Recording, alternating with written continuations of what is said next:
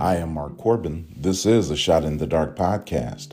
My purpose is to inspire you to be the best you. This is podcast number 59. I have a quote from Jim Henson that I want to share with you. I'll read it to you now. Please watch out for each other and love and forgive everybody. It's a good life. Enjoy it. I'll read it to you again.